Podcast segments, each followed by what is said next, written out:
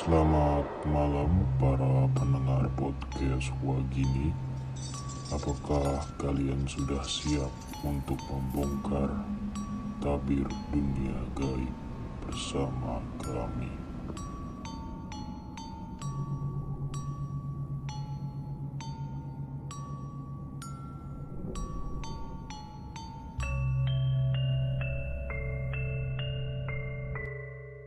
Ya, halo semua. Selamat datang kembali. Selamat datang di podcast Momek ya. Waktu mau megang ketek. ya, ketek, betul. ya. Ya, selamat datang kembali semua di podcast Wagini. Waktu gabut begini ya. Iya, Aduh, iya. makasih banyak nih kemarin udah dengerin episodenya si Momek ya. Iya. Cukup mengemparkan si Momek. Aduh, Cukup berbahaya. Berbahaya gitu emang episodenya maklum pak udah lama nggak tag berempat kan jadinya ke bawah punchline yang agak-agak offset dikit emang Betul. Hati, hati, prit, prit, prit.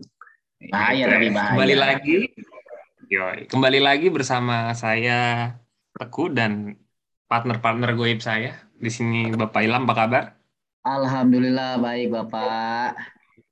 Eh, Jogja makin gelora asmara nih gue lihat nih Waduh, makin-makin tenang lah Pak di Jogja ini.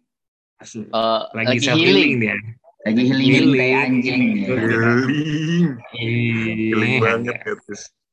cocok sih Tam lu kalau yoga di Parangtritis Kok kok yoga anjing, kok yoga anjing. kan healing bahkan healing Oh, kayak di healing. Bali oke, maksudnya Iya. Ya di sini juga ada Bapak Idam apa kabar Bapak Idam Alhamdulillah. Sehat, sehat. dan di sini ada Bapak Faja nih apa kabar Bapak Faja Alhamdulillah, baik. Asik. Baik dong, Oke. habis nemenin Bang Ilham healing soalnya. Eh, Oh, healing. Jadi asisten ya, jadi asisten. Iya, jadi navigator. sih yang ini pilot-pilot biasa lah Oh. Pak Oh iya betul. Aduh, Gila. aduh. what in Jogja stay in Jogja Pak Aduh, Oh, aduh, betul. aduh. Oh ya udah jadi gue juga mau ngasih tahu nih kayak kita tadi habis rapat panjang banget dan ternyata kita mau buat segmen baru nih. Startnya tuh kapan sih sebenarnya segmen ini? Segmen yang akan kita rencanakan ini? Sebenarnya tuh udah start, tapi Hmm. kita masih baru kepikiran untuk memisahkan gitu loh. Ada beberapa segmen. Jadi kita bakal ada dua segmen nih. Namanya bisa satu tuh segmen kita kita aja yang berempat, satu lagi segmen sama narasumber.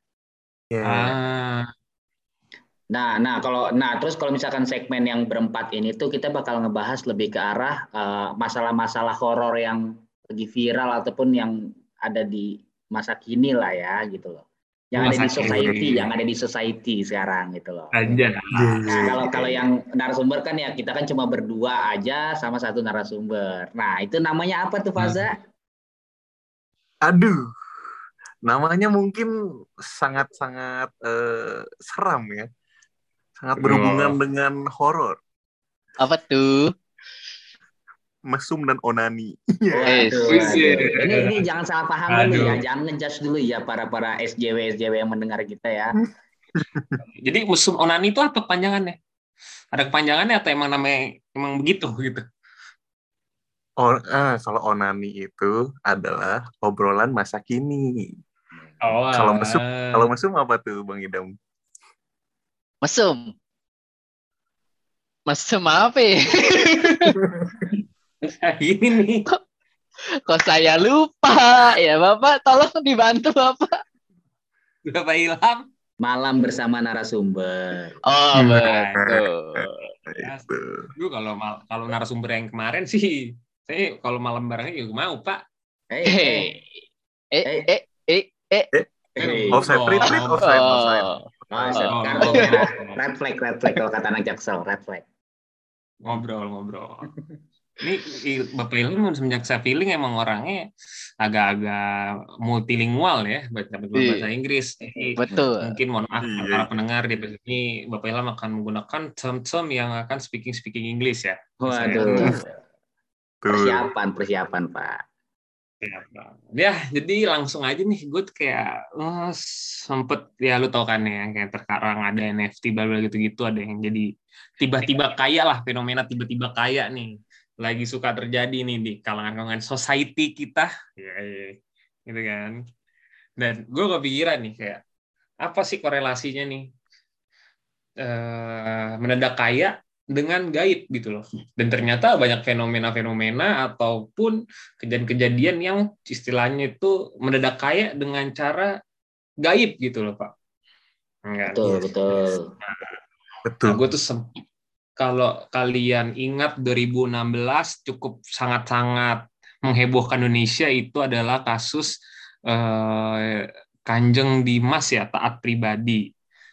Nah, yang di mana dia bilang dia adalah seorang ustadz atau gue nggak tahu dia ustadz atau dukun ya gue nggak tahu sebutannya apa eh, yang bisa ngeluarin duit dari tanah kayak begitu Betul. menggandakan uang seribu kali lipat gue ingat banget tuh tapi emang ternyata setelah di setelah diinvestigasi ternyata cuma penipuan gitu loh.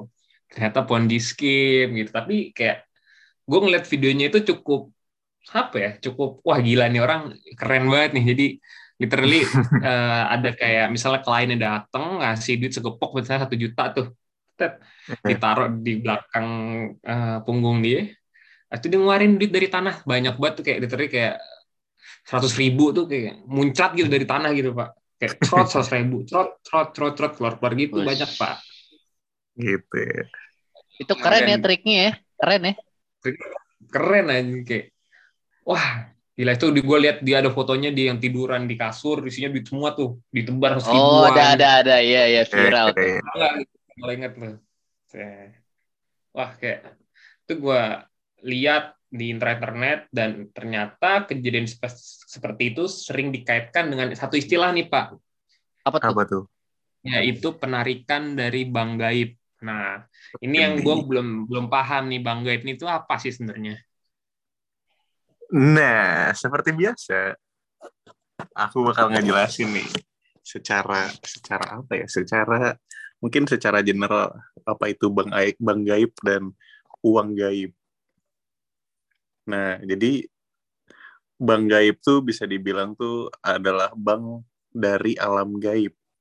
Yang keperluan yang keperluannya tuh uh, bisa disesuaikan dengan yang ada di alam gaib itu jadi nah si bang gaib ini tuh uh, bisa dibilang tuh mereka tuh apa ya punya peradaban dan teknologi yang di, yang tinggi dibandingkan manusia katanya. Terus bang gaib tuh uh, mengenal juga yang kayak sama kayak kita gitu jual beli simpan pinjam dan lain-lain. Kayak gitu. Jadi kayak ya mirip-mirip lah sama sama bank konvensional gitu. Nah kalau uh, uang gaib itu sendiri, uang gaib tuh uh, jadi mereka tuh kayak apa ya? Sama kayak kayak uang biasa, cuman ya itu diambilnya tuh dari bank gaib. Nah, cara nariknya tuh gimana sih? Cara nariknya tuh uh, mereka tuh perlu kayak apa ya? Kayak orang yang punya atau bisa masuk ke alam alam gaib gitu loh. Alam alam apa sih sebutannya ya, Bang? Alam gaib sih benar ya. Nah, itu tuh yang mempunyai khodam juru kunci katanya. Nah, ini tuh eh, kita tuh kayak bisa bisa dengan barter ataupun ya langsung dijadiin uang gitu. Gitu. Itu, oh, Bang. Jadi oh. istilahnya ada sistem barter juga ya di sana gitu ya. Ya. Iya. Oh. Betul. Baru tahu. Ini barter atau lebih investasi, Dam? Ya kurang tahu saya, Pak. Mungkin di sana belum ada OJK-nya. OJK belum, belum ada, Pak. belum belum ada pengalamannya. Nah, ini nih, belum. menariknya nih, kan kalau faza ini kan berarti kan kita kayak datang ke dukun ya kita kayak datang ke dukun kita ngasih yeah. uang, uang mahar aja ya jatuhnya ya namanya ya betul betul uang mahar terus nanti kita tinggal dapat aja duitnya ya iya nah, betul uh, kalau misalkan dari dari yang gue baca nih itu sorry sorry Eh, itu tuh ada beberapa yang dapatnya itu eh, Ilham kenapa ini Ilham? Ada apa ini? Ketawa-ketawa aja. Ini ada ada distraction dari Bapak Ida ini karena kita pakai Zoom Ida memakai background background yang tidak tidak. Ya. Sorry, sorry. Oh, Uh, jadi Dilanjut, intinya ada ada satu lah kayak kayak Faza juga sistemnya ada maharnya itu ini tapi bukan di negara kita ya kita bilang saja negara tetangga. Ya kan? Ya, karena ini saya saya uh, apa uh, familiar dengan bahasanya. Jadi maharnya itu sekitar ya di bawah sejuta lah dan itu tapi ini bukan dikasih langsung uang ya pak. Ini dikasih langsung uh, ilmunya. Jadi kita bayar sistemnya itu kita bayar nanti dikasih ilmu melalui kaidah zikrullah versi kedua. Nah, ini gue nggak tahu nih ini apa ya. Jadi kalau para pendengar yang tahu ini, ini bisa langsung DM nih ke kita nih Instagram di mana ya. Itu untuk ngasih tahu nih ini apa sih ini ilmu ini tuh tapi uh, otomatis pasti ini ilmu sesat ya kan. Nah, jadi ya itu yang gue uh, yang saya bilang tadi ya nanti dapatnya tuh ilmu dan kita bisa apply di mana aja. Jadi misalkan lagi pengen duit nih, pengen makan apa ya uh, all you can eat ya kan yang 500 ribu itu tuh yang makan wagyu gitu ya kan. Nah iya. itu nanti kita ah punya belum punya duit nih ya kan langsung aja kita amalin doanya langsung dapat duit gitu kan. Ini sangat simpel sekali ya saudara-saudara ya kan cara di, dapat duitnya. Bentar, Am. Am, Hmm. lu lu jelasinnya bener-bener kayak dukun yang tadi gue lihat di video ini, Cok. Oh iya ya. Ya, bisa ya. Ya begini nih. Ya bisa ya. Jadi- Begitu. Panjenengan kalau mau kaya gitu kan. Aduh aduh. Kang Suro, nih Kang Suro berhasil nih mengeluarkan duit dari Prikmasi. Oh. By the way, untuk para pendengar nih lucu banget. Lu kalian harus ngeliat di YouTube tuh. Kalian search dah Bang Gaib itu cari nama Channel. eh, lucu channelnya Suro Dipo Saloko TV. Ini Hmm. namanya Kang Suro nih lucu banget dia nih sangat dia ngel ngeliat nge, ngasih tahu lah gimana caranya eh, ritual penarikan bang gaib gitu loh. Lucu banget kayak literally kayak dia ada periuk nasi gitu di depan dia, dia taruh kain, dia narik tuh seratus ribu, seratus ribu, seratus ribu sampai bener-bener banjir tuh. Tapi lucu aja kalau kalian lihat gitu kan. Betul betul. Tapi kan maksudnya yang anehnya tuh kan Pak di video itu tuh dia bisa narik banyak duit, tapi ke rumahnya masih biasa gitu. Ngerti gak sih? Iya, iya. Enggak kebetulan ya, seleranya vintage aja pak. Iya, Oh. mungkin lagi dibangun itu kan kelihatan tuh rumahnya backgroundnya masih semen ya kan belum di belum dicat. Oh betul, belum dicat ya. Berarti dia baru Belum. mulai ilmunya. Baru mulai, baru merasakan. Bertahap bertahap. baru baru Nah, masuk ini- ya dia. Apa? Kenapa Gue bingung tuh duitnya duitnya dari mana sih maksudnya itu duit emang duit fisik kan emang duit dari maksudnya dari bank beneran kan Nah, Iya, ya, ya itu tadi. Apa Kayak tuh? Ja? ya itu kan bilangnya ya sama kayak duit kita gitu. Cuman diambilnya bisa jadi entah itu dicuri ataupun ya emang mereka punya bank itu sendiri, gitu, penyimpanan Hmm. itu sendiri. Oh. Nah, yang gua paham juga di bank gaib kan pasti jadi pertanyaan nih buat para pendengar nih, kalau misalkan negara lain gimana mau ngambil dari Hmm. bank gaib kan misalkan itu currency-nya kan kita nggak tahu masa currency-nya sama kita dapatnya rupiah misalkan kalau kita tinggal di negara lain. oh iya Nah, kalau menurut gua itu tuh itu-. Nah, makanya masa karen apa tuker-tuker ini dulu kan nggak make sense gitu menurut gua. Itu bank Hmm. eh, duitnya itu berbentuk gaib, tapi nanti terkonvert otomatis menjadi uang negaranya gitu, currency negaranya. Kalau menurut gua sih gitu gitu. Ini kalau menurut dukun ya gitu. Hmm. Tapi bisa Oh. tuh Ini Genius, Genius bisa buka bagian itu ya untuk misalnya buat transfers kan istilahnya transfers yang tidak kan kalau pakai mobile banking kita nggak kelihatan duitnya berapa tuh Ya. Betul. mungkin mereka mulai sistem bank gaib Pak. Waduh, iya jangan-jangan mereka memutarkan duitnya di bank gaib ya kan. Iya, iya. Tapi ini ini ada juga ada ada satu artikel yang nyebutin kalau si uang ini tuh tidak bisa dilihat, tidak bisa diraba dan tidak bisa dipegang. Nah, jadi itu tuh kayak katanya tuh eh tergantung dari keyakinan orang yang bersangkutan gitu. Hah? dan didas didasari oleh pengalaman sendiri. Jadi kayaknya itu kayak percaya-percayaan aja nggak sih kayak maksudnya kalau kita percaya orang uang itu ada, ya uang itu ada gitu. Kalau enggak, Oke, Ya, enggak. oke, oke. Oh, Jadi- Kalau menurut Bapak Dukun nih bagaimana nih Pak dengan Bang Gaib ini Pak? kalau gua tuh pernah nih eh dengar cerita pas gua masih kecil. Nah, kebetulan tuh kan gue indigo. Jadi istilahnya dia sering cerita lah dan salah satu ceritanya tuh bahwa adik dia kalau nggak salah tuh pernah ikutan penarikan uang di bank gaib gitu, Pak. Jadi istilahnya tuh eh apa namanya? Jadi istilahnya ada satu proyekan lah gitu loh, Pak. Satu proyekan di mana mereka tuh harus eh, apa namanya? eh ada maharnya gitu, Pak. Jadi istilahnya tuh eh, maharnya tuh pakai apa ya namanya tuh? Sate kalong. Kalong tuh kalau kalian yang belum tahu tuh kayak kelelawar gitu. Kelelawar yang untuk eh eh kelelawar yang untuk apa? Kelelawar yang gede gitu. Nah, jadi itu dijualnya tuh dengan cara eh telanjang terus kayak dibilang sate sate gitu, Pak. Nah, mereka tuh melakukan aksi itu di salah satu daerah di Bogor.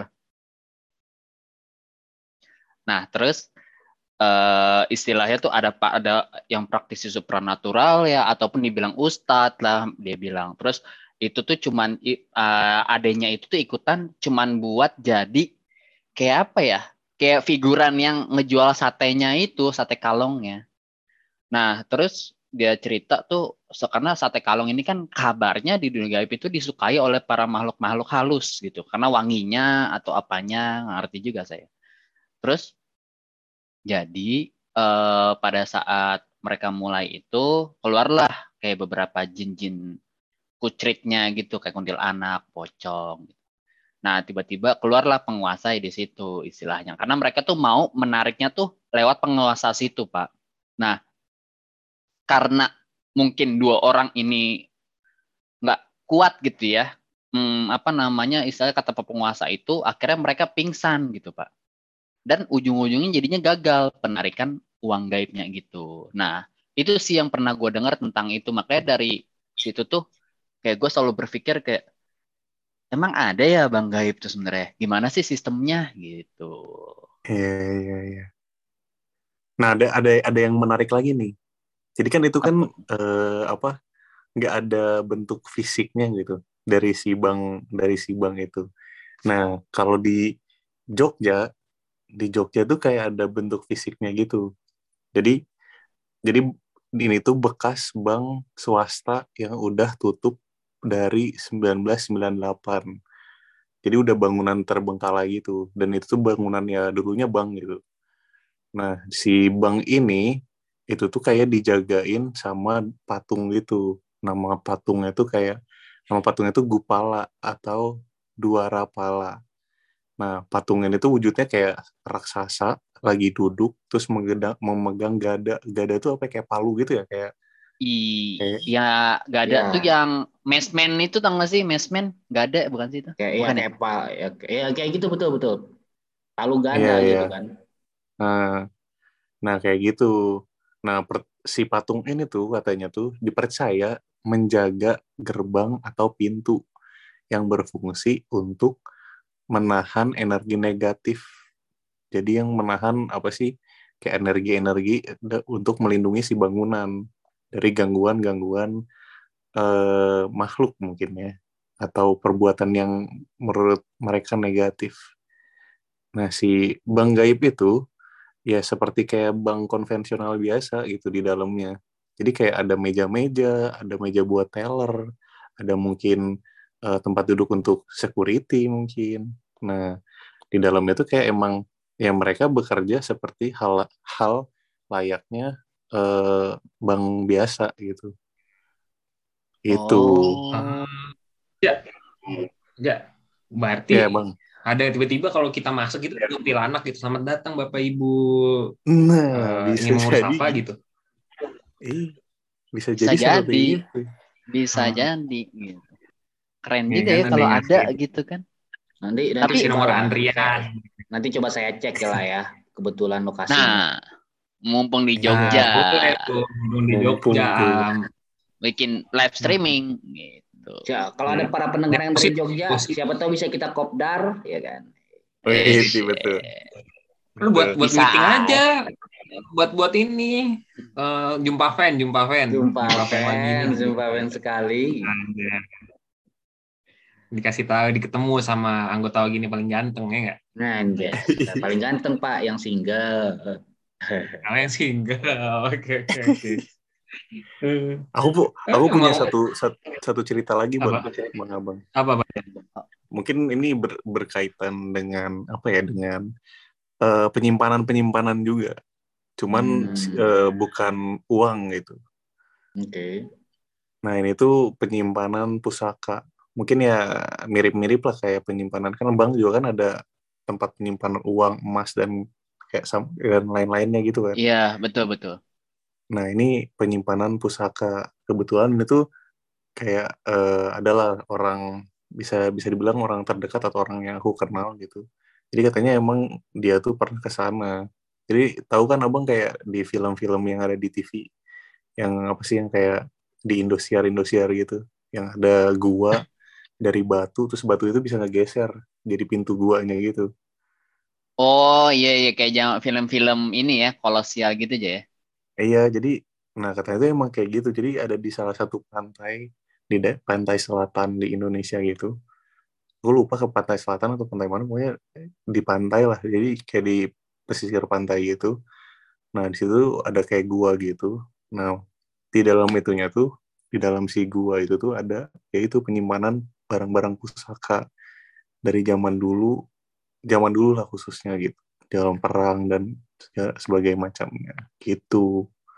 Jadi mungkin Jadi, selain ini- bank gaib tuh ada juga bank kayak gitu gitu.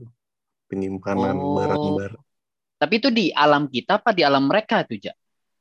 Nah, pastinya aku nggak tahu tuh. Tapi fisiknya kan ada tuh kan. Iya. Nah, nggak tahu pas kita masuk kita masuk ke dimensi yang lain atau emang kita Betul. masih di di ya dimensi kita gitu. Oh iya iya ngerti. Menarik, menarik. Ini kayak mungkin terdengar seperti dongeng ya. Iya. Terdengar Nah. ya, kan? Terdengar ya. Yang percaya ya boleh percaya, yang nggak percaya nggak apa-apa gitu. Iya, iya. sistemnya memang sangat mirip dengan bank asli kan, bank konvensional biasa gitu. Iya. Jadi siap tunggu apa lagi kalian? Coba ayo kita bibit gitu kan. Waduh, di jangan, sana. jangan, jangan. Oh nggak boleh. Hmm. Nah, Nah, kayak inilah Kenapa? kita ngambil uang dari Bang Gaib masukin robot trading. Kan lagi viral tuh sekarang. Betul.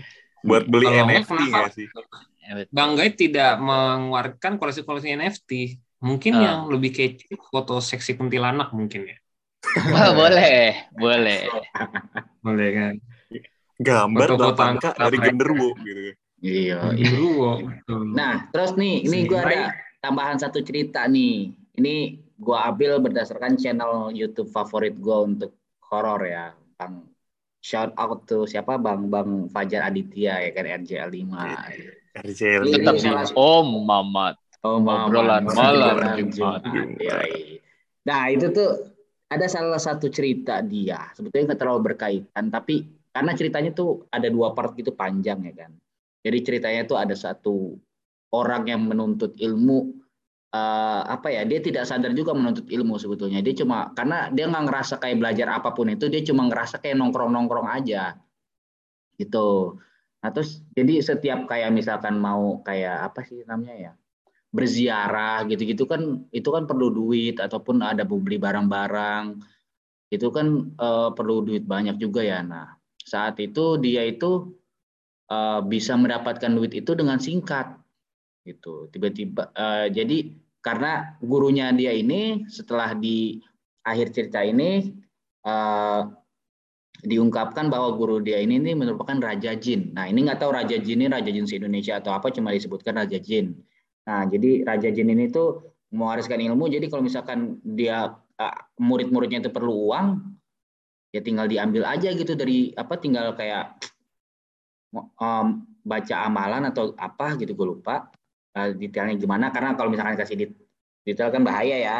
Nah itu nanti langsung dapat duit gitu loh pak. Misalkan duitnya kadang ada dolar atau apa gitu loh gitu. Nah ternyata tuh kalau kata ustadz yang kan karena kan orang ini yang menuntut ilmu ini tuh jadinya tobat ya gitu kan. Nah, tobat pas tobat itu ustadz itu bilang sebetulnya duit yang dikasih dari Bang Gaib, eh Bang Gaib dari si Raja Jin ini tuh bukan duit-duit dari alam gaib, tapi memang duit-duit yang dicuri. Nah, kalau seperti ini kan sistemnya sebetulnya terdengar seperti apa ya?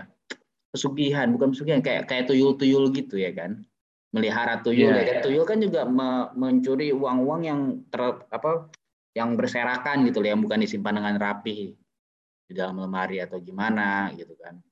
Nah, jadi berarti ini tuh uh, cuma apa ya jatuhnya bahasanya aja seperti bang gaib, tapi sebetulnya tuh ini cuma tipu daya setan ataupun dukun untuk membuat ini seperti uh, hal yang berbeda dibanding apa kayak pesugihan tuyul gitu loh. Karena sumber uangnya pun sama juga dari pencuri-mencuri juga gitu, dari uang-uang orang lain bukan. Jadi intinya gini, uang di dalam di dunia ini tidak berubah sebetulnya. Gitu loh. Cuma berpindah oh. tangan aja kepemilikan tidak bertambah dan tidak berkurang gitu ya. Betul. Gitu. Okay. Ini tipu daya setan ini sebetulnya gitu. Penarikan uh, Bang Gaib ini termasuk kriminal berarti mencuri, Pak ya? Ya sebetulnya kalau kalau iya sebetulnya kan bisa diusut tuh mencuri, tapi kan karena kan yang pelakunya ini kan memang setan, jin gitu loh. Ah. Gitu, jadi nggak bisa diusut, hmm. Pak. Dan belum ya, ada mungkin iya. Mungkin ini ya, berarti kok apa kepolisian Indonesia tuh harus membuat satu bagian Isi, lah ya. untuk pencuri-pencuri gaib gitu. Unit-unit tim -tim jaguar, ya. iya tim-tim jaguar gitu naik naga ke mana-mana kan keren tuh pak. Nah ini semoga aja Bapak Kapolri mendengar podcast ini ya kan bisa bisa mendengar masukan kita ya kan. Siapa dengar, sih dengar. Eh, kita tidak tahu siapa pendengar kita loh ya kan. Siapa tahu dia terinspirasi ya kan. Tahu juga. Iya, i. Komandan, siapa komandannya nih? Ya. Cocok. Panja aja, panja. Aja lah. Panja aja. Nah ini, nih Pak, gue mau ngingetin nih Pak, buat anak-anak muda nih, ya, anak-anak hmm. muda yang karena apa? Karena sekarang apa banyak yang via apa di YouTube segala macam langsung cepat kaya dari Bitcoin segala macam. Nah ini kalau mereka frustasi jangan sampai ngambil uh, jalan ke arah dukun ini Pak ya. Kalau bisa yang lain ya anak muda ini. Jangan tergiur dengan apa mahar cuma 500 ribu bisa dapat 10 juta setiap hari gitu. Jangan tergiur ya. Karena itu bisa jadi skema ponzi. Yang pertama yang kedua memang musyrik karena udah percaya kayak gitu ya. Jadi kalau udah musyrik itu dosa yang paling besar ya kawan-kawan ya. Masya Allah. Oh. Oh, Alhamdulillah Tuh untuk para anak muda dengerin tuh. Jadi denger kan tuh dari Ustadz setan saya sendiri ya. Bapak Ilham udah jelasin nih. Jangan tergiur nih sama istilah-istilahnya nih kan uh, cara kaya yang instan tuh seperti tadi. Dan, dan kita tahu ternyata tuh semuanya adalah apa Pak Ilham? Penipuan. Penipuan. Penipuan. Ya. Ya mungkin sampai di sini aja kali pemilihan kita. Tuh tadi udah langsung dikonklusikan juga dari Bapak Ilham kan. Gimana gimana gimana kalian dan sampai terjerumus ingat? Ke skema-skema seperti itu. Dan kalian tahu juga tuh para yang dukun-dukun yang bisa menggunakan uang semuanya ketangkep polisi dan juga terjerat kasus pidana pembunuhan karena ada beberapa orang yang mengungkap kasus itu dan dibunuh sama dia. Jadi kalian jangan macem-macem dan jangan sampai terjerumus. Sip. Ya, mungkin sampai di sini aja dulu. Terima kasih banyak udah mau dengerin kita di episode kali ini tentang Bang Gaib. Dan jangan Yuk, lupa ya, apa aja? Jangan lupa follow IG kita, at wagini.podcast, sama join Discord kita. Ingat ya, yang punya cerita, yang mau jadi narasumber juga silahkan hubungin kita langsung melalui IG kita, langsung DM aja. Yang masih perlu jodoh bisa langsung DM salah satu anggota kita. Oke, okay, sampai di sini aja dulu. Sampai jumpa di episode selanjutnya. Salam Salam wagini. Salam wagini. Bye bye. Peace out. Peace out.